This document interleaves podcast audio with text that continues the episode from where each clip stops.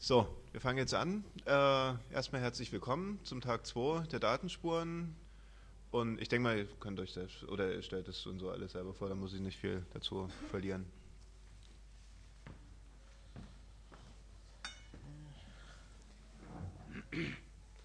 Ähm, hallo, wir sind äh, praktisch so der Hardware-Teil vom Sputnik-Team und möchten jetzt ein bisschen praktisch über äh, die Erfahrungen auf dem Kongress, auf dem 23C3, die wir im Sputnik gesammelt hatten, äh, berichten. Also ich bin Milos Miriak und das ist meine Frau Britta Miriak und äh, wir haben praktisch so grob die Hardware entwickelt und äh, praktisch die Software und äh, äh, die Firmware dafür. Ähm, gut. Ähm, bisschen was zu diesem Sputnik-Tag. Ähm, also die Idee war grob praktisch auf einem 23C3 in Berlin äh, ein Tracking der Personen zu machen. Also wirklich zu gucken praktisch, wer sich wann wo bewegt. Und da war praktisch halt, natürlich muss das halt recht günstig sein. Und äh, wir haben halt keine Möglichkeit gefunden für eine günstige RFID-Lösung, äh, die man halt wirklich da in diesem großen Maßstab, also sprich da in dem Fall mal geplant 1000 Leute zu überwachen, äh, die dann einfach erschwinglich wäre. Und deshalb haben wir uns entschlossen, ein eigenes System zu entwickeln, das dann auch dann über eine deutlich größere Reichweite als normale RFID-Systeme äh, verfügt. So die Idee, die wir halt gehabt haben, halt auf diese 2,4 Gigahertz zu gehen, um halt Strom zu sparen, weil natürlich bei 2,4 Gigahertz kann man halt eine deutlich höhere äh, Bandbreite praktisch nutzen, höhere Geschwindigkeiten erreichen und dadurch praktisch kürzere Zeitraum senden und dadurch sehr viel Strom sparen. Also sollte halt dann mit einer Knopfzelle betrieben werden. Und äh, so aktueller Stand ist, praktisch mit einer Knopfzelle kann das Ding Dauersenden ungefähr so ein bis anderthalb Monate. Ähm, der Name Sputnik kommt äh, von dem Satelliten Sputnik natürlich. Das ist halt aus zweierlei Hinsicht. Praktisch einmal, weil das Tech halt regelmäßig seine Kennung aussendet, so praktisch ein Piep-Piep, wie halt dieser Sputnik-Satellit. Äh, also praktisch wie so ein Funkfeuer praktisch. Und die zweite äh, Geschichte ist halt, Sputnik heißt halt auf Russisch übersetzt Wegbegleiter. Das heißt, das Tag begleitet einen praktisch dann und sendet halt dann die Position weiter. Also daher kommt praktisch der Name. Ähm, hier sieht man es ein bisschen besser. Das ist praktisch der, die obere Seite der Platine. Äh, das sieht man hier nicht so gut, weil praktisch sie halt mit schwarz, aus optischen Gründen mit schwarz bedruckt ist. Aber äh, praktisch dieses Fragezeichen in der Mitte ist die Antenne. Ähm, das ist einfach aus Kostengründen dann als äh, Platinenbahn ausgeführt. Äh, und äh, rechts unten äh, ist praktisch ein Sensor wie auf diesen alten äh, Fernsehern, der dann halt über praktisch einen Kurzschluss, den man mit dem Finger erzeugt, äh, funktioniert. Und auf der linken Seite sieht man praktisch fünf Pins und das ist ein Standard-Programmierinterface, das man halt mit einem einfachen Programmer, den man für 30 Euro oder so kaufen kann, dann ansprechen kann und damit die Firmware äh, selbst erweitern kann. Also damit kann man praktisch so nach dem Kongress oder wenn man sich so einen Tag holt, dann einfach, indem man halt mehrere solche Tags hat, dann die untereinander kommunizieren lassen und zum Beispiel eine Fernsteuerung oder ähnliches damit realisieren. Ähm, das ganze Ding baut auf einen PIC16 äh, F684 Prozessor auf von Microchip.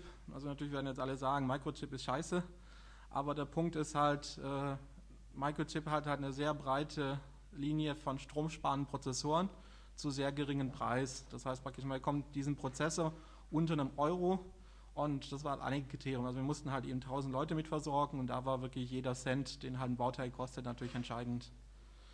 Äh, also praktisch haben wir praktisch auch alle selbst vorfinanziert. Von daher praktisch gibt es natürlich Limitationen, was man halt an Hardwarekosten natürlich verkraften kann.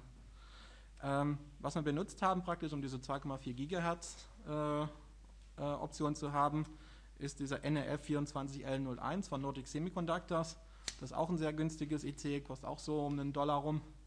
Äh, praktisch, das ist äh, ziemlich cool, wenn man sich mal das Datenblatt anguckt. Das rentiert sich wirklich. Das Datenblatt ist nicht allzu groß, so um die 40 Seiten.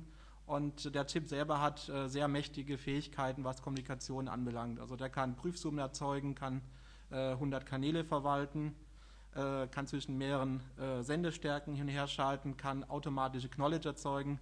Also macht praktisch alles, was man will. Das heißt, man kann den praktisch mit einem sehr langsamen Prozessor mit Daten versorgen und in Anführungszeichen auf Knopfdruck sendet er die Daten praktisch aus. Also ist ein sehr dankbarer Prozessor, der sehr günstig ist. Ähm, genau, diese 2 Megabit Halbduplex resultieren in 2 MHz Bandbreite, was wir gemacht haben, damit äh, wir nicht mit diesem WLAN-Band, das auf dem Dings-Kongress sehr verseucht war, kollidieren. Wir haben es einfach an die obere Grenze des 2,4 GHz Bandes gelegt auf äh, 2481 MHz und äh, da ist praktisch WLAN das, nächste, das höchste erlaubte WLAN-Band in Deutschland ist halt um die 35 MHz entfernt. Dadurch waren wir halt weit genug weg. Und wir selber stören nicht, dadurch, dass wir natürlich eine sehr schmale Bandbreite haben äh, im Vergleich zu einer WLAN-Bandbreite. Und außerdem haben wir nur eine sehr geringe Sendestärke, also 1 Milliwatt. Äh, also von daher sind wir praktisch jetzt für andere sehr unkritisch. Dann einfach aus äh, Gewichtsgründen nur eine äh, CR2032 Knopfzelle. Das Schicke dran ist, die liefert da direkt 3 Volt. Das heißt, man muss da nicht irgendwie zwei Batterien verbinden. Und damit das ganze Ding ein bisschen spaßiger wird, hat man noch so einen Touchsensor dran gemacht, äh, mit dem man halt einfach Rückmeldungen geben kann. Äh, das Tag selbst äh, setzt einfach praktisch einen Flag äh, beim Aussenden des, eines Paketes, das halt anzeigt, dass dieser Sensor betätigt war. Ähm, den Schaltplan überblätter ich jetzt einfach mal, das dann später kann man sich das dann genau angucken. Also ist eine sehr übersichtliche Geschichte. So, äh, die Grundidee ist das praktisch, damit äh, das Ding halt ordentlich skaliert äh, bei Menge der Leuten, wollten wir halt nicht ein bidirektionales Protokoll haben, weil das könnte ja ziemlich auf die Nase fallen, wenn halt tausend Leute im selben Raum drin sind. Von daher haben sie entschieden, dass das Tag passiv aussendet, regelmäßig und damit, falls eine Kollision vorkommt, die nächste Kollision unwahrscheinlich ist, haben wir praktisch eine Pseudo-Random-Generation-Funktion gemacht, die von der Tag-ID abgeleitet dann halt auf jedem Tag einen unterschiedlichen Zufallszahlenstrom erzeugt und daraus praktisch die Wartezeit berechnet. Das heißt dann, wenn eine Kollision ist, dann mit hoher Wahrscheinlichkeit die nächste Aussendung keine Kollision. Ja? Äh, die Frage war, wie lange ein Sendepuls dauert. Das äh, hängt natürlich von den Daten ab, kann man sich ausrechnen bei 2 Megabit aber es ist halt so im Millisekundenbereich. Ähm, dann, also im einstelligen Millisekundenbereich. Dann haben wir äh, uns für Folgendes entschlossen. Ähm, also es gibt grundsätzlich zwei Möglichkeiten, eine Position von sowas zu bestimmen.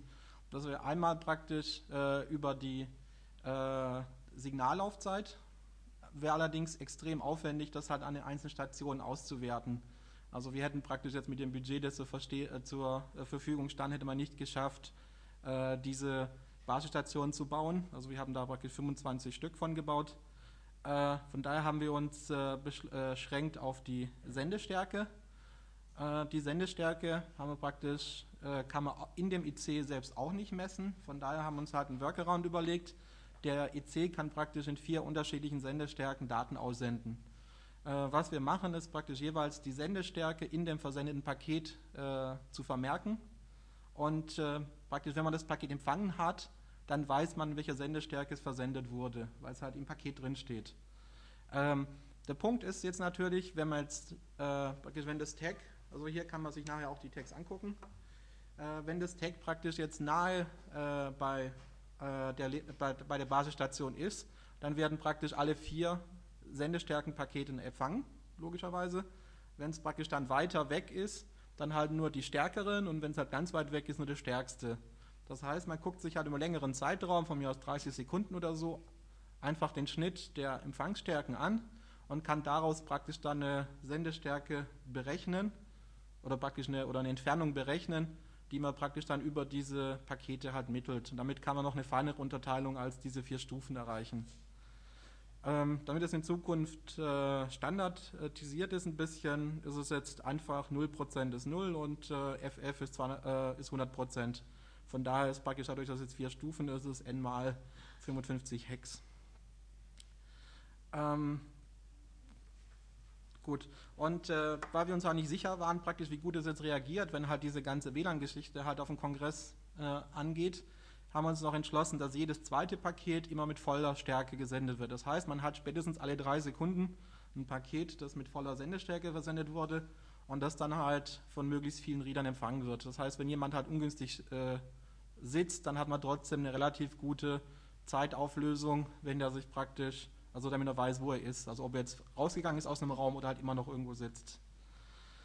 Äh, vielleicht zur Sendestärke noch sagen, hört sich zwar nach einem coolen Deal an, praktisch jetzt nach der Sendestärke zu gehen, äh, aber es hat natürlich, äh, wird extrem beeinflusst natürlich durch die Umgebung und durch die Person, die es trägt. Also beispielsweise jetzt der Unterschied, ob das Tag jetzt zum Beispiel auf einer Jacke drauf ist oder direkt auf ein T-Shirt am Körper getragen wird, macht schon locker so 30 Prozent in der Sendestärke aus. Also näher am Körper ist ein bisschen schwächer, weil es die Antenne verstimmt. Äh, oder praktisch, wenn zum Beispiel man mit dem Rücken zum Reader steht, macht das ungefähr 50 Prozent der Entfernung aus, äh, die man erreichen kann. Also von da ist natürlich die äh, Entfernung als solches, die man daraus ermittelt, recht trügerisch. Man kann es allerdings verfeinern, indem man einfach mehr Reader aufstellt und damit die feineren Pulse auswertet oder indem man Richtantennen benutzt. Letztendlich, was wir uns entschieden haben, ist, letztendlich ist es uninteressant, so eine genaue Position von jemandem zu haben, auf einen Zentimeter genau oder sonst was. Man möchte wissen praktisch, wo sich jemand befindet, in welchem Bereich, weil da findet man denjenigen dann auch im Regelfall halt schnell. Äh, von daher praktisch, was wir letztendlich detektieren, ist halt Bereiche, in denen sich Leute aufhalten und eben über die äh, Sendestärken, über die erreichbaren, kann man halt recht weite Bereiche abdecken. Also so, wie gesagt, so 50 Meter Radius äh, ist äh, durchaus realistisch. Ähm, genau, also nächste Teil sind ja diese Basisstationen, von ich schon erzählt diese 25. Äh, die sind letztendlich ganz dumm. Da ist praktisch so ein Single-Chip, 8-Bit-Controller drauf, der 10 Megabit Ethernet kann und der einfach die Daten nimmt äh, und verzögerungsfrei an den zentralen Server schickt. Die Auswertung findet dann am Server statt. Und halt über dieses Absende-IP weiß man praktisch, welche Reader es aufgefangen hat. Was natürlich klar ist praktisch, also jedes Paket wird im Regelfall immer, mehr, äh, immer von mehr als einem Reader empfangen. Das heißt, wenn ein Paket ausgesendet wird, dann kommen letztendlich dann bei diesem Aggregator halt je nachdem, wie viele Sendestationen, äh, Empfangsstationen empfangen haben, dann mehrere Pakete an. Genau, das ist halt diese Geschichte. Also ich gucke mal einfach an über einen Zeitraum von mir 30 Sekunden, äh, wie oft ein Paket empfangen wurde. Das heißt, selbst wenn ich mehrfach ein Paket empfangen habe in einer gewissen Sendestärke, kann ich darüber äh, ob einzelne Pakete verschütt gegangen sind, auch nochmal sagen, ist es ein bisschen weiter weg, als wenn praktisch ein anderer Reader, der dieselbe Sendestärke empfangen hat, aber öfter äh, praktisch mal weiß und er ist halt einfach näher ein bisschen. Ähm, genau, was wir uns auch praktisch so als Designkriterium überlegt haben, also was aus meiner Sicht halt an vielen äh, diesen äh, Tracking-Lösungen halt stinkt, ist, äh, man hat halt überhaupt keine Übersicht praktisch, ob halt andere Leute noch mithören und wenn ja, was sie damit machen. Also man hat nicht genau in, unter Kontrolle, wer mich jetzt überwacht. Deswegen haben wir Folgendes gemacht. Wir haben dieses, dieses Paket, also wirklich komplett, da ist keine Absenderadresse, nichts, äh, blockverschlüsselt.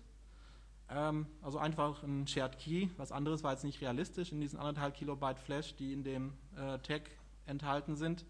Und äh, die werden praktisch transparent, diese verschlüsselten Pakete, äh, von dem äh, von der Basisstation weitergeleitet an äh, diesen äh, UDP-Server, unseren Aggregator, und dort werden sie dann mit dem Schlüssel entschlüsselt.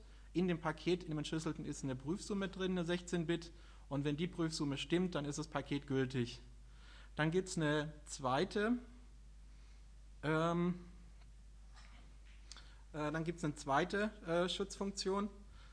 Ähm, eine Sequenznummer, damit es halt eben nicht möglich ist, dass jemand äh, zum Beispiel jetzt weiß ich, ein paar Minuten lang meine Tech-Daten aufnimmt, die dann praktisch irgendwie in den Raum weitergeht und dort wieder abspielt und somit halt meine Position halt in dem anderen Raum vorspiegelt. Deshalb haben wir noch eine Sequenznummer dazu gemacht. Das heißt, grundsätzlich werden dann immer ältere Pakete dann verworfen, wenn halt die nochmal kommen würden. Und damit es halt auch Sinn macht, wenn man die Batterie wechselt, damit es nicht wieder bei Null anfängt und er damit halt nicht mehr, ich dann die Pakete verwerfen müsste, ist es dann über äh, Batteriewechsel konsistent. Das heißt, wenn ich Batterie tausche, kann ich mir sicher sein, dass die nächste Sequenznummer höher ist. Das heißt, ich kann konsequent immer sagen, äh, wenn praktisch eine alte Sequenznummer kommt, kann ich das Paket verwerfen. So, ähm, genau, also Sniffing ist somit halt komplett äh, witzlos, weil ich sehe wirklich gar nichts. Also es ist wirklich ein komplett opakes Paket. Das ist praktisch Bitmüll. Ähm, Gut, und äh, zum nächsten Teil äh, spricht dann Britta. Hier geht es halt darum, äh, wie das dann konkret ausgesehen hat äh, auf dem Kongress und wo das herkommt eigentlich. Also zum ersten Mal zum Einsatz kam es äh, wie gesagt, auf dem Kongress letztes Jahr zwischen Weihnachten und äh, Silvester vom 23C3. Ich weiß nicht, wie viele von hier haben das vielleicht mitbekommen, das Sputnik-Projekt damals. Also doch einige. Ähm, die Idee ist äh, noch ein bisschen älter, also kurz zur Historie. Die Ent Idee entstand eigentlich ähm, durch eine Anfrage an uns, ähm, die Pilgerströme in Mekka ähm, zu kontrollieren. Also erstmal zu tracken und dann in Kombination mit so Wait-like-Systemen ähm, die in richtige Bahnen zu lenken, damit eben diese Panik-Massenaufläufe nicht so entstehen. Das hat dann nicht so ganz geklappt, also wurde nicht umgesetzt. Wir haben die Planung und so weiter schon durchgeführt. Dann hatten wir vor, ähm, das letztes Jahr im, im, Sommer auf der Konferenz Hope 6 in New York äh, einzusetzen. Da ist die Planung auch äh, weit gelaufen, aber letztlich ist es am Geld gescheitert. Also die haben es nicht geschafft, in den USA richtig zu äh, produzieren. Und ähm, das hier produzieren zu lassen und dann rüber zu schicken, wäre also auch ähm, zu kompliziert und zu teuer gewesen. Und dann ist äh, Milos praktisch an den äh, Berliner CTC herangetreten, hat es dort vorgestellt und dort waren die Leute eben ähm, gleich begeistert von, vor allem äh, Tim Tritlaff eigentlich. Der hat dann äh, letztlich die Planung übernommen, die richtigen Leute zusammengeführt, dass es äh, wirklich realisiert wird. Und hier eben kurz äh, zu den Leuten, die von Anfang an mitgearbeitet haben, also ähm, Tim in der Planung, äh, Milos und ich, vor allem in der Hardware, Milos eigentlich alles, kann man sagen. Ähm, dann war noch dabei Andy Green, hat äh, die Aggregator-Software geschrieben. Harald Welter, Welter hat viel zur Tech-Firmware beigetragen. Hannes Mehnert, äh, Datenbank, Benutzerfrontend. Äh, Pavel Meyer mit Art und Com, die ganze Visualisierung ähm, realisiert. Von Martin, Martin Suhr hatten wir dieses 3D-Modell äh, vom Berliner Kongresszentrum zur Verfügung gestellt bekommen. Und äh, auf, auf dem Kongress hatten wir wirklich sehr, sehr, sehr viel Hilfe von Leuten, die einfach vorbeigekommen sind, sich an unseren Stand gesetzt haben und ähm, mitgeholfen haben. Also davor noch die ganzen 900 Texte zu flashen, war natürlich auch eine Riesenarbeit. Und ähm, dann eben noch weitere Frontend-Software zu schreiben, die Reader aufzubauen, nachher wieder abzubauen und so weiter. Unsere Motivation äh, war grundsätzlich ähm, die Erfahrung, mehr Erfahrung mit dieser Technik zu sammeln. 2,4 Gigahertz auf der Leiterplatte, großes Voodoo, ähm, wie das alles funktionieren sollte. Ähm, dann war unsere Motivation, ein wirklich freies FAD-Design zu schaffen und damit wirklich den ähm, Markt beeinflussen zu können. Also ähm, das Elitäre der proprietären Software zu nehmen, ähm, mehr Transparenz zu schaffen. Wenn wir erstmal ein freies Design auf dem Markt haben, dann ist der Einfluss der proprietären Software nicht mehr so groß. Also äh, praktisch so die Idee war dahinter, wenn es praktisch so eine äh, Lösung frei gibt, dann ist natürlich der Anreiz halt für jemanden, sich in diesem Tracking-Markt zu etablieren, natürlich geringer, weil halt es eine Lösung gibt, die halt unschlagbar günstig ist.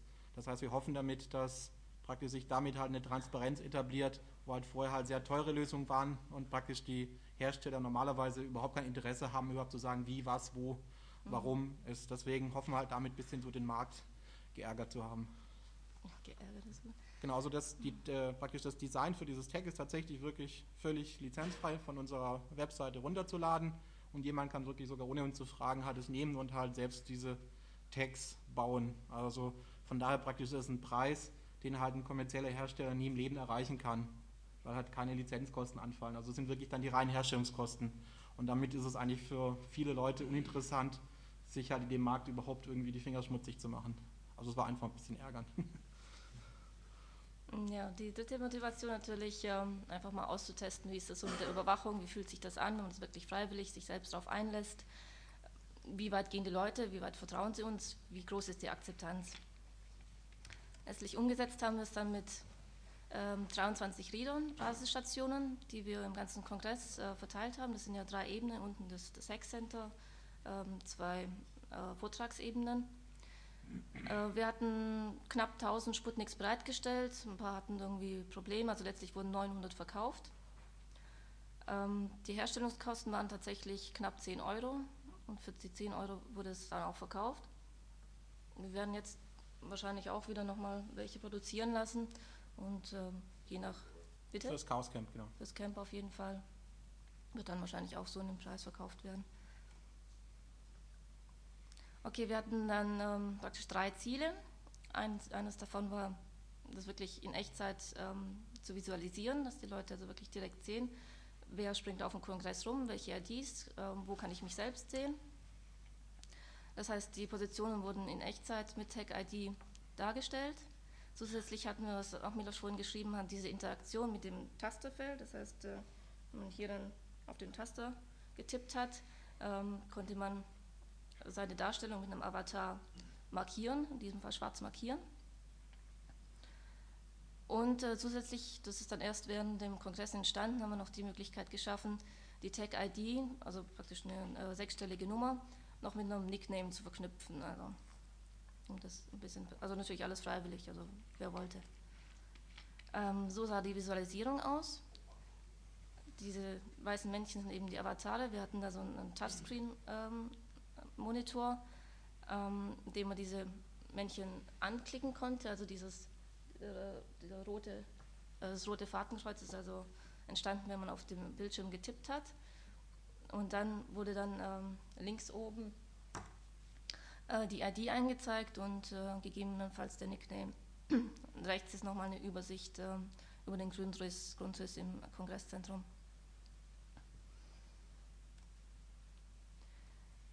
Das zweite Ziel war, die Daten zu speichern und dann ähm, unterschiedlich auszuwerten. Das Motto war natürlich, jeder überwacht jeden. Das heißt, ähm, wir haben einen freien Zugang zu den Rohdaten geboten. Jeder, der Lust hatte und ähm, eine Idee hatte, wie man die auswerten konnte, konnte das tun. Also zum Beispiel für Bewegungsprofile, wie hat sich ein Tag, also eine ID, durch den Raum bewegt, ähm, welche Vorträge wurden besucht, von wie vielen Zuhörern gehört, wie haben, sind die Leute in den ähm, äh, Hörsaal gekommen, wann sind sie wieder gegangen, also die Fluktuation.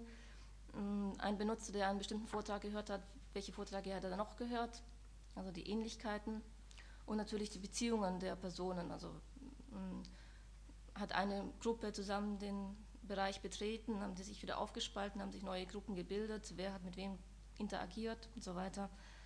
Ähm, leider ging auch was schief dabei. Die ganzen Daten wurden ungewollt anonymisiert. Durch einen Fehler in der Software wurde die ID nicht gespeichert. Das heißt, wir haben praktisch ein äh, anonymes Bewegungsprofil. Ein bisschen schade gewesen. Trotzdem also was halt schon ging, also bei den Logdaten hat man die Daten gesehen, aber halt wirklich, also das, also die Dauerspeicherung ist halt einfach schief gelaufen. Genau. Also in der Software war ein Bug drin, hat irgendwie anstatt irgendwie vier Bytes aufaddiert, vier Bytes abgezogen. Dadurch war halt alles halt um acht Bytes äh, verschoben bei der Speicherung. Es wurde binär gespeichert. Und dadurch hat halt praktisch so der Anfang gefehlt des Pakets, in dem halt eben genau das Entscheidende halt diese Tag-ID drin stand.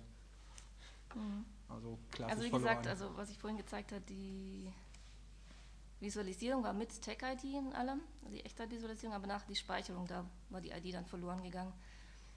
Trotzdem haben sich ein paar Leute dran gesetzt ähm, und haben mit den äh, Daten gespielt. Besonders schön hat es äh, Peter Mehrwald auf seiner Webseite getan. Also hier ist die Statistik über alle vier Tage des Kongresses, wie viele Tags pro Zeit gesehen wurden. Also man, man sieht hier auch genau diese schöne Hacker-kompatible Anfangsgeschichte, dass die Leute da teilweise wirklich erst um vier aufschlagen und dann halt überhaupt erst anfangen, obwohl ja die Vorträge ja schon deutlich früher anfangen. Also naja, die Vorträge haben um 11 Uhr angefangen und da steigt dann die Kurve ja, hoch. Ja gut, gucken. Ja. Mhm. Und am Anfang bricht es nochmal ein, da wurde die Sache nochmal runtergefahren.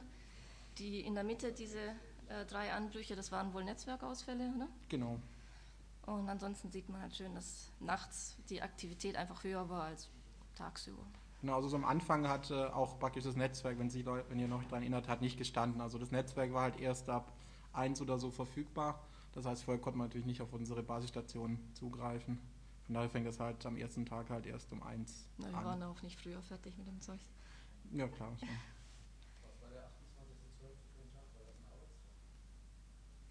Äh, weiß gar nicht mehr, wie die Tage. Kannst du dich noch erinnern, wie die. An alles Arbeitstage. Ja. interessant, wenn man jetzt noch ein bisschen Soziokulturell im Hintergrund hat, weiß man, okay, ab 16 Uhr haben viele Leute Feierabend, das heißt, viele Leute sind ah. ah, okay, ja. Das kommt noch hinzu, ja.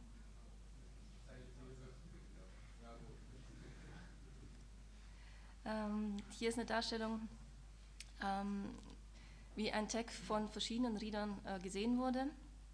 Das zeigt sich schön, also in Floor A, das ist hier das linke Bild, also unten das Sexzentrum, ist die ganze Gegebenheit etwas ähm, kleiner, das heißt, die Rieder waren näher aufeinander. So entsteht es, dass hier ähm, ein Tag von mehreren Gliedern gleichzeitig gesehen wurde, also diese etwas fettgedruckten Verbindungslinien.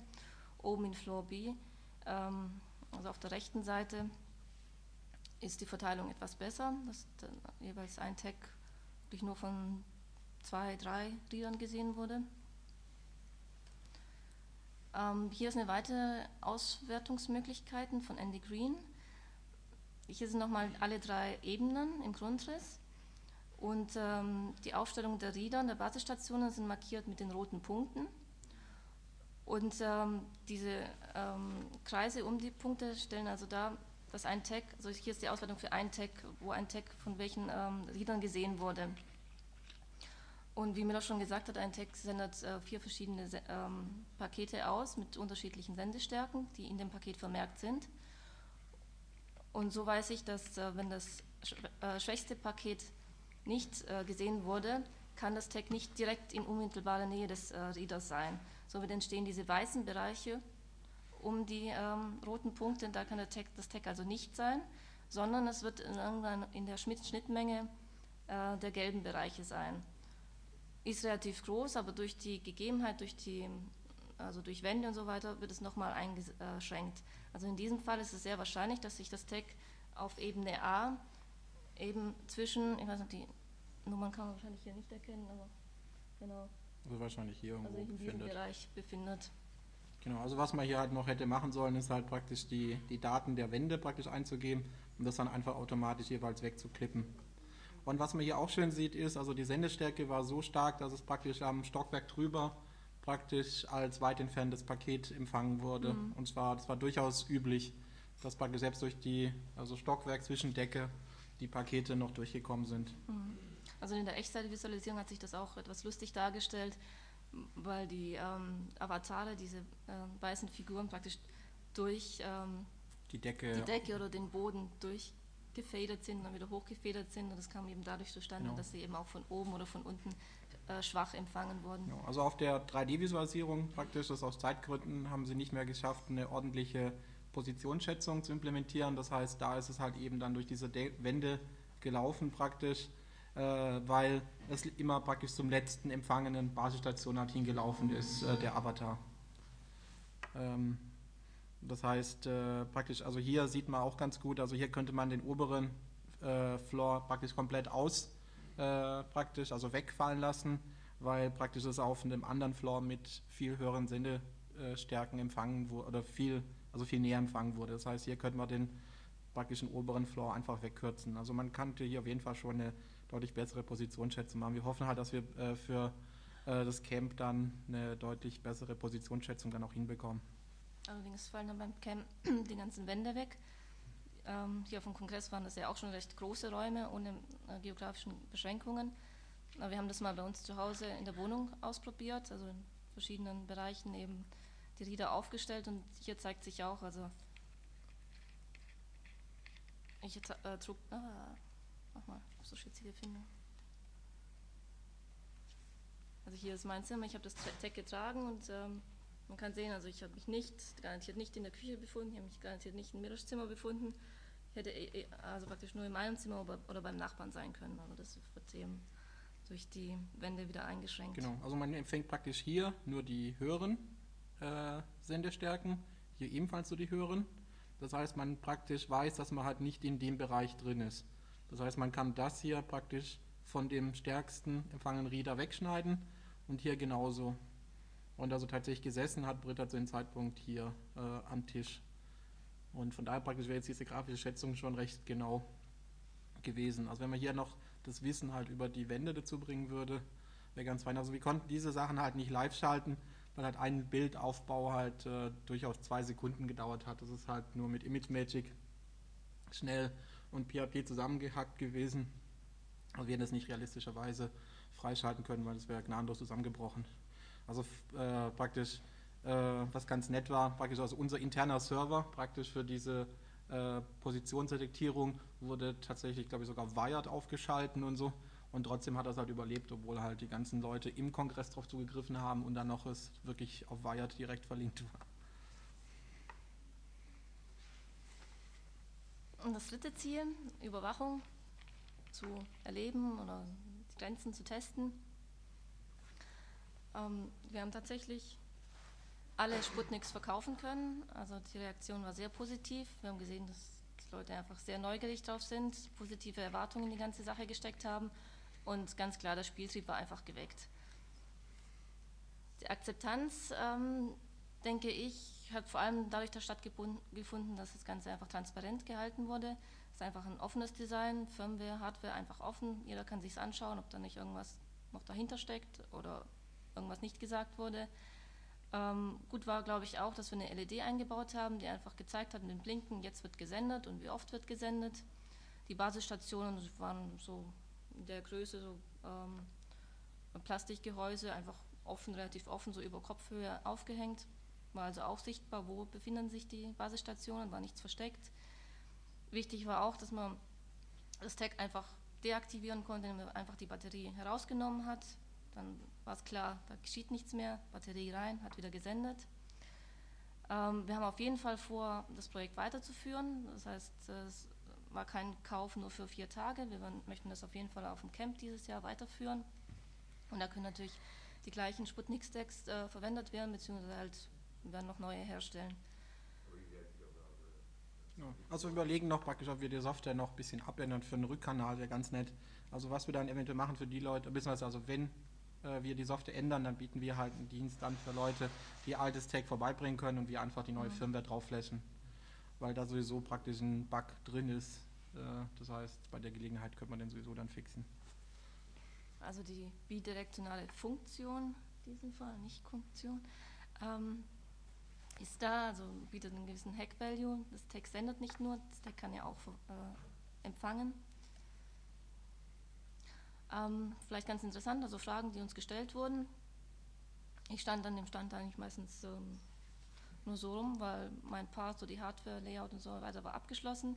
An der Software wurde ja ständig gearbeitet. Äh, Fragen, die mir so gestellt wurden, vor allem, wo sind die Daten, wo kann man die runterladen? War ganz wichtig natürlich, ähm, wie die Daten ausgewertet werden sollen, was wir da vorhaben, wobei ich da eben nur darauf verweisen konnte, ähm, das kann jeder für sich entscheiden, also Ideen sind da gefragt. Ähm, wie genau die Ortung und Positionierung ist. Ähm, da war eben zu erklären, dass es nicht wirklich auf die genaue Position ankommt, sondern wie Milos vorhin auch gesagt hat, der Raum wird einfach eingegrenzt. Also es ist einfach äh, interessant zu wissen, wo ist, befindet sich die Person wahrscheinlich. ähm, dann war für viele auch interessant, wo sind die Basisstationen aus, aufgestellt. Gibt es ja auch außerhalb des BCCs. Gab es natürlich nicht, gab es nur dort in den Räumen. Ist die 2,4 GHz Strahlung gesundheitsschädlich? Wir haben nur mit ähm, 1 Milliwatt gesendet, also ein Zehntel der WLAN-Strahlungsleistung, also minimal. Ist das Tech waschbar? Das hat derjenige sich selbst beantwortet, hat aus Versehen den Pulli mit Tech mitgewaschen. Bei 40 Grad hat es überlegt, äh, Tech hat funktioniert.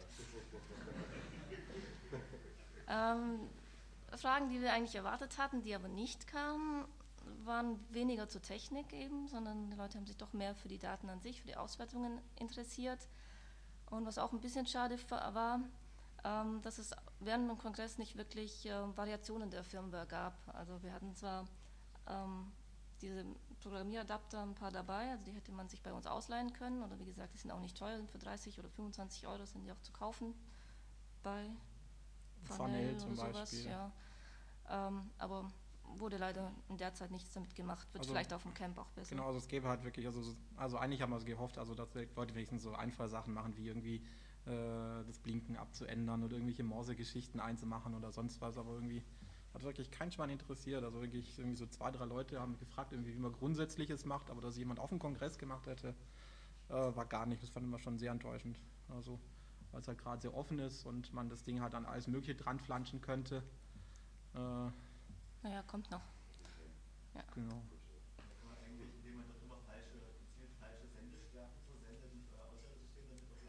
Äh, kann das jetzt schon? Nein, also praktisch das äh, habe ich halt gehofft, dadurch zu verhindern, dass halt eben das Paket verschlüsselt ist und der Shared Key nicht bekannt war. Wir haben zwar schon die Firmware und alles veröffentlicht, aber nicht den Schlüssel. Der Schlüssel wurde erst nach dem äh, äh, na, Kongress veröffentlicht. Das heißt also, wenn jemand versucht hätte, praktisch äh, gefälschte Pakete zu erzeugen, äh, hätte er praktisch einen Schlüssel kennen müssen. Also so diese ganze Geschichte sollte nicht möglich sein, aber hat auch niemand versucht, leider. Ähm, also wie gesagt, zum Camp soll es auf jeden Fall nochmal zum Einsatz kommen. Mittlerweile haben wir aber alle äh, 23 Reader auch verkauft. Äh, die Uni Passau hat äh, 10 davon. Die probieren also auf einem Stockwerk im Informatikbereich ähm, die Überwachung, also das Tracking mit äh, 10 Readern aus und glaube 20 Decks haben sie. Decks haben sie im Einsatz. Die FH Dortmund beschäftigt sich damit, äh, TCC Ulm äh, und der Meta Lab in Wien. Dann hatten wir ähm, sehr viele Anfragen, wirklich weltweit, ähm, für unterschiedlichste freie Projekte, also zum Beispiel äh, Sputnik Tech für Zeiterfassungen zu benutzen, für Radrennen oder Motorradrennen. Ähm, dann richtig als Security-Anwendung in Kombination mit Infrarotmelder. Wenn also äh, Bewegung detektiert wird, aber kein Sputnik-Tag äh, detektiert wird, ist also irgendwas falsch, ist irgendwie ein nicht ein, eine Person im Raum, die nicht da sein sollte. Dann, was auch sehr nett war, eine Anfrage für eine ähm, automatische Bühnensteuerung bei, bei, beim Ballett, also dass die Tänzer wirklich dieses Tag tragen und wenn sie sich dann einen gewissen Teil der äh, Bühne zuwenden, dass da irgendwas aktiviert wird, Licht, irgendwas, Installationen. Also ein aktuelles Projekt vielleicht noch, was interessant ist. Also wir werden jetzt äh, wahrscheinlich beim äh, CCC Berlin, praktisch da ist ein Schlüssel abhanden gekommen, wahrscheinlich die Zugangs-, also den Schlüssel durch einen Sputnik-Tag ersetzen. Und da haben wir dann nette Protokollerweiterungen gemacht, die dann äh, einmal halt über die Verschlüsselung halt diese Klonbarkeit verhindern und weiterhin, was halt sonst bei keiner Lösung eigentlich ist, äh, sicherstellen, dass praktisch man diese Authentisierung nicht remote machen kann. Das heißt, äh, damit man praktisch jetzt nicht, wenn irgendjemand halt seinen Schlüssel irgendwo liegen lässt, man praktisch den dazu benutzt, um halt remote über per Handy oder sowas diese Authentisierungspakete weiterzuleiten, dann eben nicht die Tür aufmachen kann, also wirklich halt in unmittelbarer Nähe der Tür sein muss, damit die Tür aufgeht. Also da werden wir, denke ich mal, noch ein bisschen Erfahrung mit sammeln. Aber es wäre wirklich ein sehr nettes Projekt. Ähm, Genau, und dann halt auch so, dass praktisch dann die Schlüssel auch ausgetauscht werden können und halt, wenn jemand sein Ding verliert, das ist auch kein Thema, wird einfach ausgetragen. Also könnte ganz nett werden. Das ist aber noch nichts beschlossen. So. Ja, schon. Also wir probieren es einfach mal aus. Mhm. Ähm, dann mögliche Erweiterungen, die es für dieses Tag gibt. Ähm, also das zusätzlich noch mit bunten LEDs ähm, ausstatten, also mehr Interaktion stattfinden kann durch diesen Taster. Ähm, dass diese Interaktion eben auch mit einem Laut Piezo-Lautsprecher, also dass das Tag eben piepsen kann, dass man ähm, zum Beispiel über eine ähm, Web-Oberfläche bestimmte Leute anpiepsen kann. Ähm, eine interessante Idee kam von der Uni Passau, Mikrofone einzusetzen, nicht um wirklich die Sprache aufzunehmen, sondern einfach nur die Sprache, also die Sprachaktivität zu erkennen, um zu erkennen, ob das jetzt nur ähm, Hintergrundgeräusche sind oder der Träger des Tags wirklich mit jemandem spricht. Und also der, die Idee ist halt praktisch über die Sprachpausen, die dann halt von zwei Leuten, die sich unter, miteinander unterhalten, die dann praktisch zusammenpassen, dann festzustellen, wer sich mit wem unterhält. Also können wir zum Beispiel automatisch bookmarken, praktisch welche, welche Leute sich untereinander unterhalten haben. Also eine nette Erweiterung fürs äh, Camp, die ganz nett wäre, äh, wäre praktisch, dass man äh, so ein äh, Wohlfühlbarometer machen würde. Also es ist praktisch, man halt einen Taster hat, irgendwie hier ist cool oder hier ist nicht cool. Und dann praktisch man halt eine Karte über das gesamte Camp machen könnte, praktisch, wo es gerade besonders cool ist. also eine Live-Darstellung praktisch über die Befindlichkeit der Kongressbesucher. Also das werden wir, denke ich mal, auf jeden Fall machen, weil es praktisch sehr gut da äh, mit realisierbar ist. Genau. Stimmungskarte. Genau, genau so eine Stimmungskarte, so eine Live-Stimmungskarte. Ja nette Aktion wäre eben auch ähm, die Sache mit einem 3D-Bewegungssensor noch auszu. Also wir haben tatsächlich schon so einen Tag, aber wir mussten halt den Sensor wieder runterwerfen, weil es halt einfach zu teuer sind, diese Sensoren. Die kosten halt so um die 4, 5 Euro und äh, unserer Ansicht nach wäre für 15 Euro das Tag äh, nicht so verkaufbar gewesen, weil immer viele Leute äh, sind da wahrscheinlich nicht bereit, halt für irgendwas, was sie nicht kennen, da sich mehr als 10 Euro auszugeben. Von daher ist er jetzt nicht drauf. Aber das ist natürlich eine nette Sache. Also so wie wir das jetzt realisiert haben, kann man wirklich dann sogar so Gestenerkennung und so Zeug machen. Also wäre schon nett, äh, sowas da drin zu haben, aber denke ich mal in absehbarer Zeit nicht. Diese Bewegungssensoren werden wahrscheinlich günstiger werden in zwei Jahren, weil halt Mobiltelefone sich immer weiter umsetzen und somit in Stückzahlen erhältlich sind. Das heißt, da ist zu erwarten, dass, denke ich mal, so in zwei, drei Jahren diese Bewegungssensoren auch so um einen Euro rum kosten und dann will man einfach mit draufhauen. Okay. Weitere Entwicklung, die es jetzt tatsächlich schon gibt, ist, dass wir Power over Ethernet wirklich auf der Platine integriert haben. Hier sieht man ganz gut, also zum Kongress gab es noch ähm, so einen Power over Ethernet Adapter, den wir direkt ähm, im Serverschrank vorgesehen haben. Das sind also unsere Also Kabel sind all diese gelben Dinge. Kabel und diese schwarzen Dinge sind eben diese Adapter. Ähm, das ist eine Aufnahme vom Ser- Serverschrank noch bevor die ganzen anderen Verkabelungen äh, angebracht wurden. Also wirklich nur die Verkabelung für unser Projekt. Das sah nachher natürlich noch viel schlimmer aus. Und jetzt ist es eben in diesem schicken Alu-Gehäuse, so flach und die Größe 80 x 100 und komplett mit Power wie Ethernet. Das heißt, man braucht wirklich nur noch die Ethernet-Leitung, keinen direkten Stromanschluss mehr. Genau. Also was wir vorher hatten, ist praktisch, also hier war praktisch so eine zweite Platine dazwischen äh, und man hat, wir haben praktisch einfach die zwei freien Leitungspaare dazu benutzt, halt Master- und Stromversorgung hinzuführen. Die wurde dann hier beim alten Reader hier ausgekoppelt und ging dann halt direkt in die äh, Klinkenbuchse, äh, in die Hohlsteckerbuchse rein. Und das ist jetzt halt einfach stressfreier, weil man es direkt an Power Ethernet-fähigen Switch anschließen kann und hat eben dann nicht hier diese Schaltung braucht mit der Auskopplung und hier dann die Schaltung mit der Einkopplung. Also das entfällt dann. Hm. Und genau, also was auch noch ist, das Ding hat hinten praktisch noch zwei Switch-Ports, Mhm. das heißt, man kann dann auch mehrere dann zueinander hängen, um- ohne halt da jeweils ein Kabel oder ein Switch hinstellen zu müssen. Und was es mittlerweile auch schon gibt, ähm, das ist Open Beacon. Also muss noch dazu sagen, also Open Beacon heißt ähm, unser allgemeines Projekt und Sputnik ist eben der Name für den Kongress oder für den CCC gewesen. Und äh, jetzt gibt es eben noch die Variation Open Beacon USB. Das haben wir auch hier. Also wirklich die ganz kleine Sparversion. Nicht, sagst du noch was dazu? Ja, also die Idee ist halt praktisch, also bei dem, bei dem alten, äh, beim vorigen Gerät oder bei dem jetzigen Gerät ist praktisch, damit das Ding halt günstig über Ethernet kann, haben wir einen proprietären äh, 8-Bit-Controller eben mit diesem Embedded Ethernet praktisch reingemacht. Äh, das ist halt recht günstig, der Chip kostet ihn 12 Euro und dadurch wurde das ganze Ding halt realistisch vom Preis. Ähm, äh, was praktisch dann aber das Problem ist, die für diesen Chip, der hat eine proprietäre Entwicklungsumgebung, die kostet halt so um die äh, 5.500 Euro. Und da haben wir gesagt, okay, also wenn sich jemand eine Entwicklungsumgebung leisten kann dafür, dann kann er sich auch leisten, praktisch von uns dann die Software zu lizenzieren. Also darauf versteht man keinen Spaß. äh, aber damit halt die Community was zum Spielen hat, haben halt dieses Open Beacon USB entwickelt. Äh, also vielleicht kennen manche von euch das schon. Wir haben ja praktisch auch dieses Open PCD-Projekt für einen freien 13,56 RFID-Laser. Und da haben wir praktisch einen ARM-Controller benutzt, einen 32-Bit ARM-Controller, der sehr günstig ist.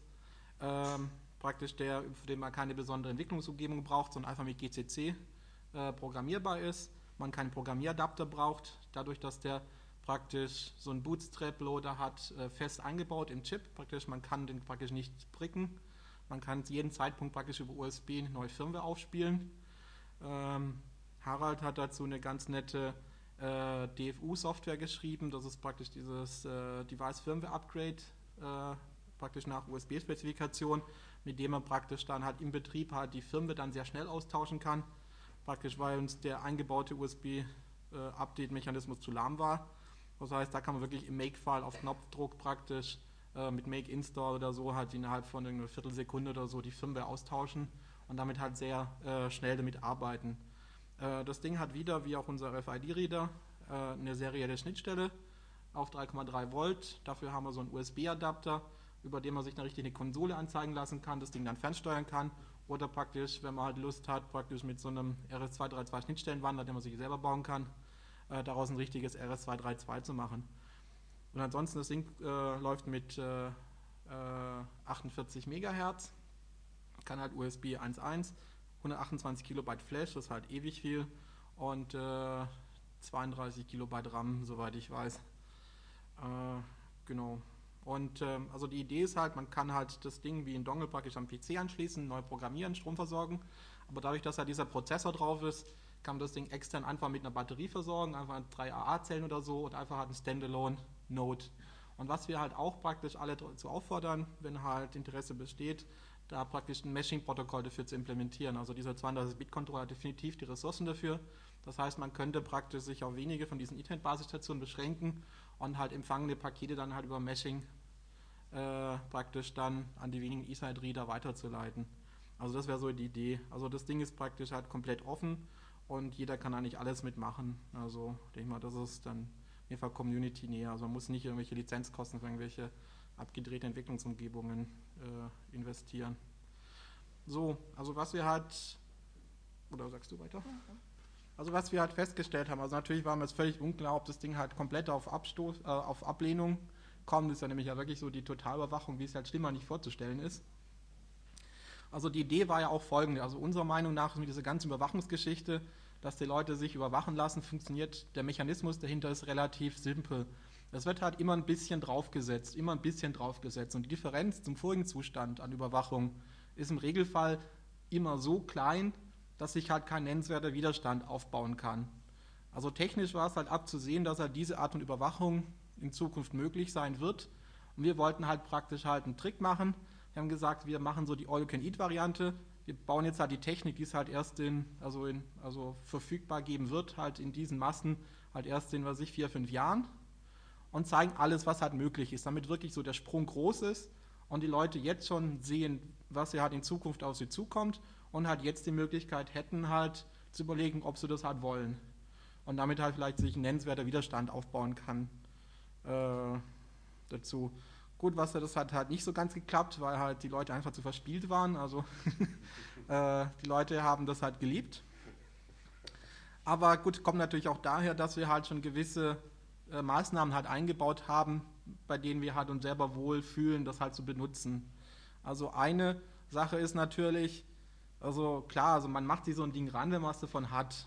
Ich meine, wenn ich in den Laden reingehe und da irgendwelchen Quark kaufe, äh, und ich da praktisch überwacht werde, ohne dass ich mich dagegen äh, äh, wehren kann und ich letztendlich keinen Nutzen davon habe, sondern ich weiß, dass halt jemand praktisch meine Kundenprofile praktisch jetzt zur Gewinnmaximierung halt abzieht, äh, dann habe ich da keinen Spaß dran. Das heißt, was natürlich wichtig ist, praktisch, wenn überwacht wird, muss halt praktisch jeder Überwachte einfach was von haben. Das ist das Erste. Dann das Zweite ist, äh, Im Gegensatz zu normalen RFID-Systemen, ich muss jederzeit die Möglichkeit zu haben, okay, jetzt habe ich keinen Bock. Also jetzt will ich einfach nicht überwacht werden. Jetzt möchte ich unsichtbar sein für das System. Und deswegen ist es halt beim aktiven System ist es halt dann recht einfach möglich.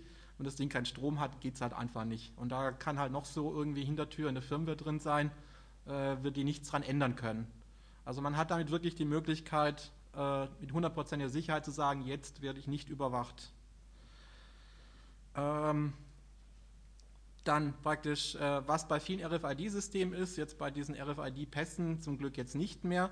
Ich habe halt dieses Ding mit mir rum, diese normalen RFID-Karten, aber ich kann mich dagegen wehren, dass halt andere Leute diese Karten auslesen und äh, praktisch daraus Profile rückrechnen. Also praktisch bei diesen ganzen Mensa-Karten und alles, also diesen Uni-Ausweisen, die ihr so habt, da ist zum Beispiel zwar der Inhalt gegen Auslesen und gegen Schreiben geschützt mit einem Schlüssel, das ist alles schön und gut, aber trotzdem hat jede Karte eine eindeutige Seriennummer, die halt auf Anfrage rausgehauen wird. Das heißt, mit diesen ganzen Mensa-Karten, die ihr mit euch rumtragt, äh, und die ganzen Uni-Ausweisen, kann man praktisch ein Tracking machen, ohne dass man sich halt dagegen direkt wehren kann. Also man müsste halt vielleicht halt was sich in einen praktisch in einen äh, geschützten Geldbeutel dafür konstruieren, wo man halt praktisch sich dann die Strahlung halt abschirmt und damit das Auslesen äh, verschlechtert. Aber grundsätzlich, man hat da keinen Schalter, den man umlegen kann bei normalen RFID-Systemen.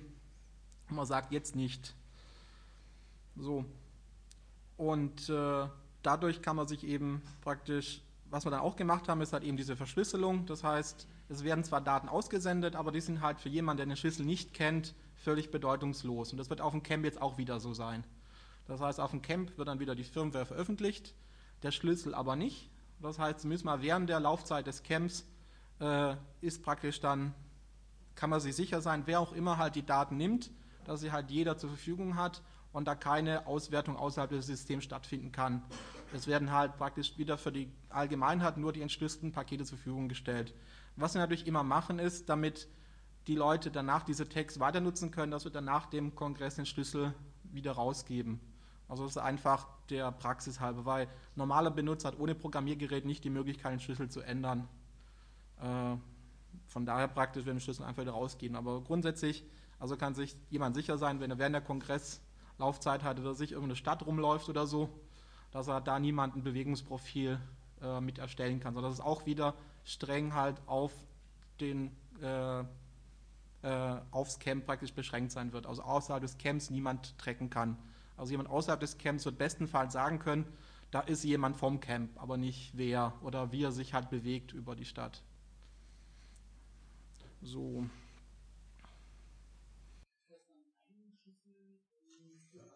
Genau, das ist ein äh, Shared Key. Nicht hinbekommen.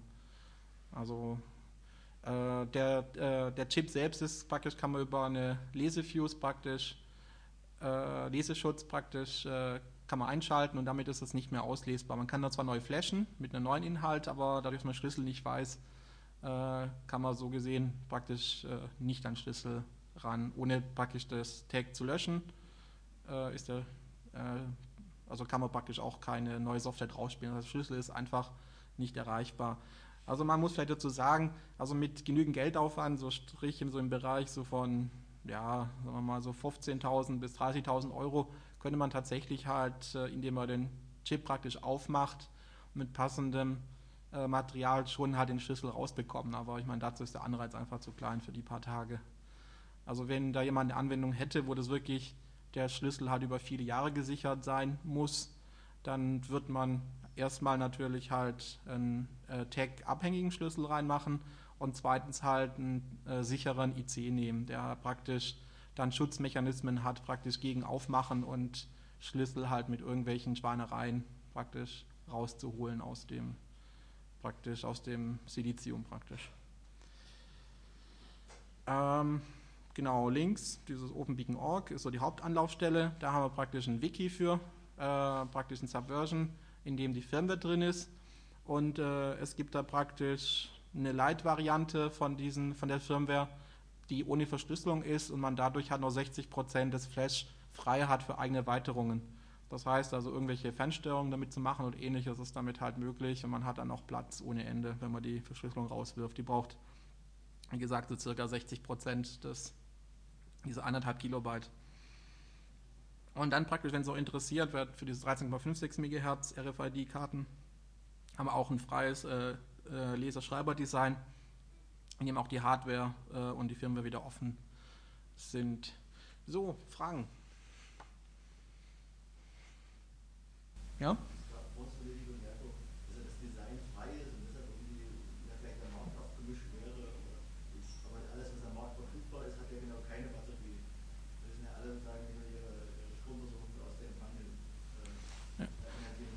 Also wir haben. Hm. Hm.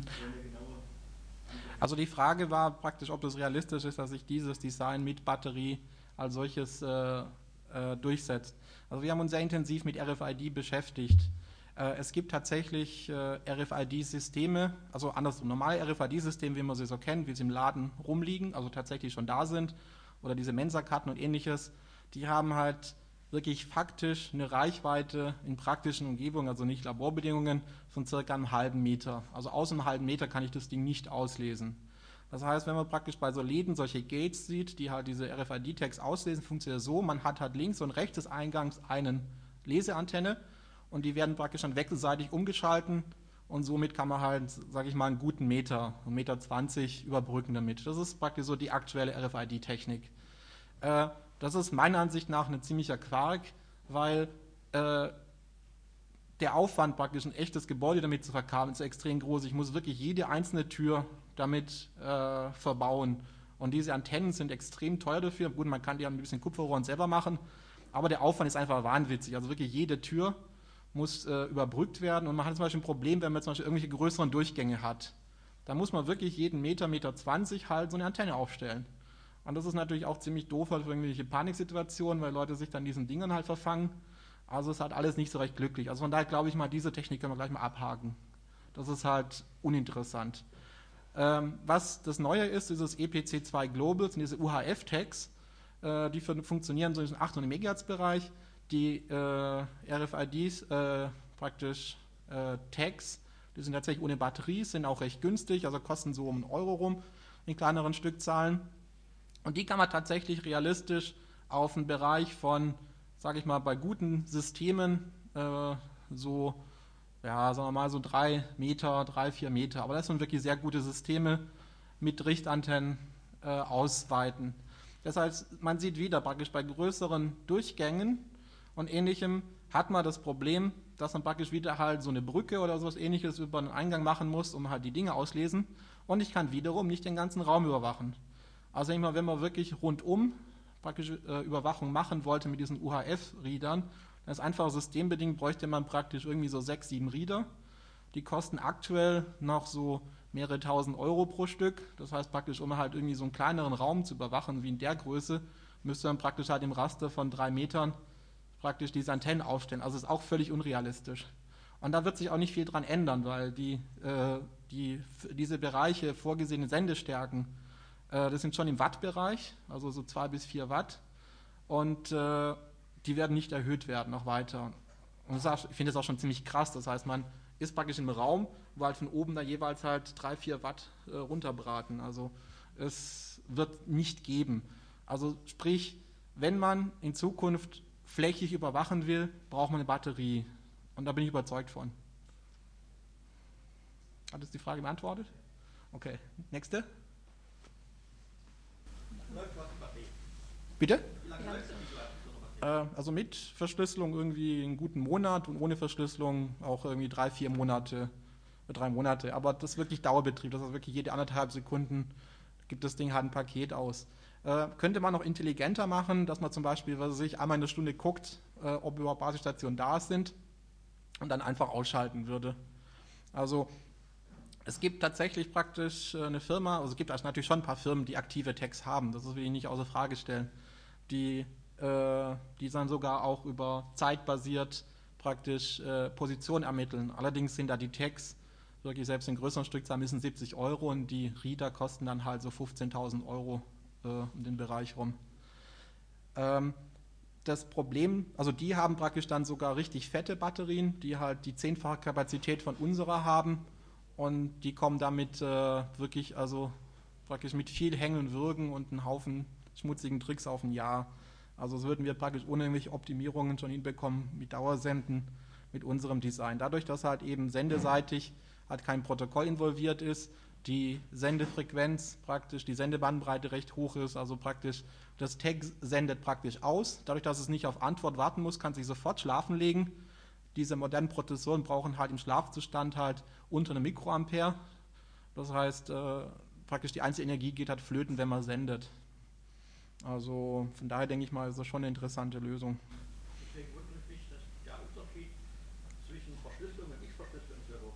Ja, also der ist halt ein, ein lächerlicher 8-Bit-Mikrocontroller, der glaube ich nicht mal multiplizieren kann.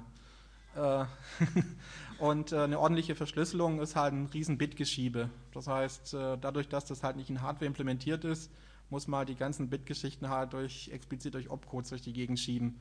Das heißt, der Code praktisch eben, der praktisch durchlaufen werden muss für eine Verschlüsselung oder für andere innerhalb des Verschlüsselung für einen Durchlauf ist halt irgendwie so ein Kilobyte rum und das wird irgendwie so 25 Mal durchlaufen. Das heißt praktisch, bis das Paket verschlüsselt ist, gehen locker so 20 Millisekunden äh, durch. Das heißt praktisch, die müsste ich halt den Prozessor nicht betreiben, wenn ich nicht verschlüsseln würde. Da würde ich einfach das Paket und aussenden. Das heißt, äh, die Verschlüsselung kostet wirklich unterstrich richtig Strom.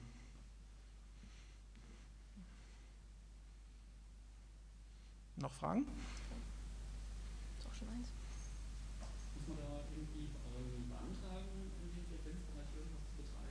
Also, der Ver also die Frage war, ob äh, praktisch man diesen, ob der äh, Frequenzbereich frei benutzbar ist. Also grundsätzlich dieser Frequenzbereich ist ein äh, ISM-Band, also dieses Industrial Scientific and Medical äh, Bereich, der hat zur Nutzung freigegeben ist. Das ist halt einmal dieser 2,4 GHz Bereich, dann ist im 800 MHz Bereich, gibt es einen Bereich, dann dieser 443, wo diese Garagentoröffner sind. Das sind alles Bereiche, in denen man also keine Lizenz braucht. Aber praktisch, wenn jemand dieses äh, Tag praktisch aufbaut, muss er halt sich letztendlich ein CE-Zertifikat holen, wenn er das wirklich verkaufen will und äh, da praktisch nachweisen, dass es halt andere Geräte nicht negativ beeinflusst. Aber so grundsätzlich ist es ein lizenzfreies Band, also wie halt bei WLAN, wo man halt keine, also genau dasselbe Band wie WLAN. Wir nutzen ja praktisch denselben Bereich wie WLAN. Also diese, in Deutschland ist es äh, 2400 Megahertz bis 2483 Megahertz. Also Bluetooth bewegt sich halt eben in dem Bereich halt bis 2480 Megahertz und äh, WLAN ist irgendwie das höchste Band, äh, ist irgendwie so praktisch ist äh, 245 irgendwas Megahertz. Ähm, und bei WLAN ist es halt eben diese irgendwie 30, 40 Megahertz breit. Das heißt letztendlich äh, praktisch beeinflussen wir da eigentlich niemanden. Und der Chip ist jetzt ein Standardchip, also das heißt halt eine bekannte, äh, bekanntes Verhalten praktisch, also wie, wie die Bandbreite ist und ähnliches und wie Seitenabstrahlungen aussehen und so. Also es ist recht stressfrei praktisch, wenn man da was macht. Genau, also die Frage war praktisch, wie die Frequenz synthetisiert wird. Äh, da ist praktisch ein 60 MHz Quarz drauf und in diesem 2,4 GHz Frontend ist halt eine PLL drin, die man auf 100 äh, Kanäle mit 1 MHz Abstand konfigurieren kann. Man kann die Bandbreite zwischen 1 und 2 MHz umschalten. Und äh, äh, praktisch somit wird halt äh, die Genauigkeit durch die Genauigkeit des Quarzes äh, festgelegt. Und unser Quarz ist jetzt so ausgelegt, dass er irgendwie bis 80 äh, Grad hoch noch äh, praktisch sauber diese Frequenz ausgibt. Gut, also denke ich mal, dann sind wir fertig, wenn, oder? Noch Fragen? Dann würde ich nämlich einfach freimachen für den nächsten Vortrag, weil der jetzt anfängt. Also wenn jemand Fragen hat, können wir dann nochmal direkt seine mich betreffen. Also hier sehen wollt, diese Tags sind äh, gerade da und diese USB-Variante von diesen neuen OpenBeacon USB äh, Reader. Also wenn jemand sehen will, haben wir gerade da. Gut, dann bedanke ich mich.